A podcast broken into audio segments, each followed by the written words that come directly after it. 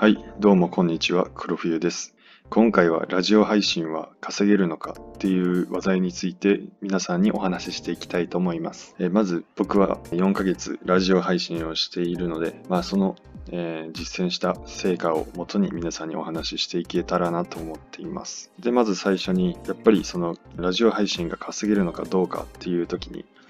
まあ、例になるメディアっていうのが必要だと思います。まあなので今回はスタンド FM を例に挙げて皆さんにお話ししていきたいと思います。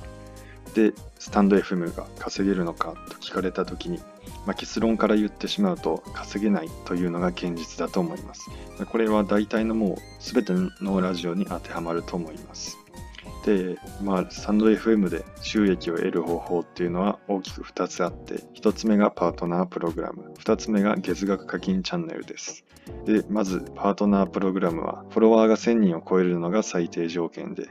で、まあ、スタンド FM を初めてできて、初めてやってすぐできるようなものではないと思います。で、まあ、仮にもし、その条件をクリアして、パートナープログラムをすることができたら、どれぐらい収益を得れるのか。これは大体なんですけども、1時間再生されるごとに4円から6円と言われています。なので、非常にその収益としては少ないと思っています。これで生活しようと思ったら非常に厳しいところがあるんじゃないですかね。まあ、月10万とか狙ってるんだったら本当にもう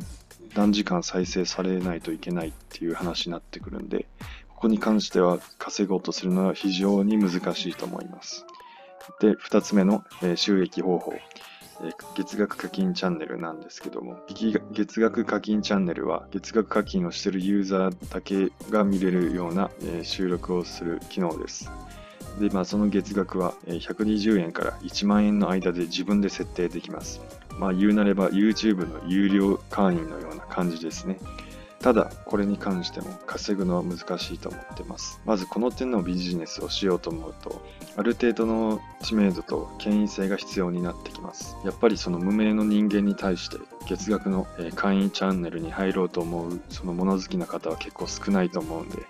やっぱりある程度有名な人とか権威性がある人っていうのがここにここで稼げると思います。まあ、ただその、ね、やっぱり僕らのような一般人というか何もその権威性も知名度もない人間はここでやっぱり稼ぐのは難しいと考えた方がいいです。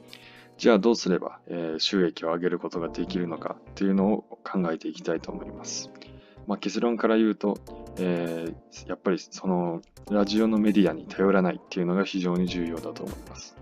ラジオのその機能に頼るんじゃなくて自分のコンテンツを作って自分で売っていくこれが重要だと思ってます。まあ仮に具体的には、ノートのコンテンツだったりとか Kindle の本だったり、まあ、ブログだったりっていうので自分で収益を収益をするコンテンツを作っておいてそこにユーザーを流していってお金をもらう。これが重要だと思ってます。なので、ラジオはあくまで集客用のツールとして考えた方がいいですね。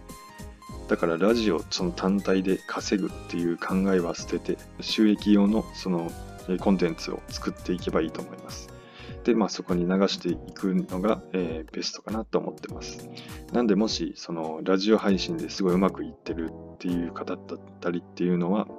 その収益用のコンテンツを作ったら収益化がすぐできるんじゃないかなと思ってます。はい、結論としてまとめなんですけども、ラジオ配信で稼ぐのはやっぱり難しいですけども、えー収益用のコンテンツを作れば、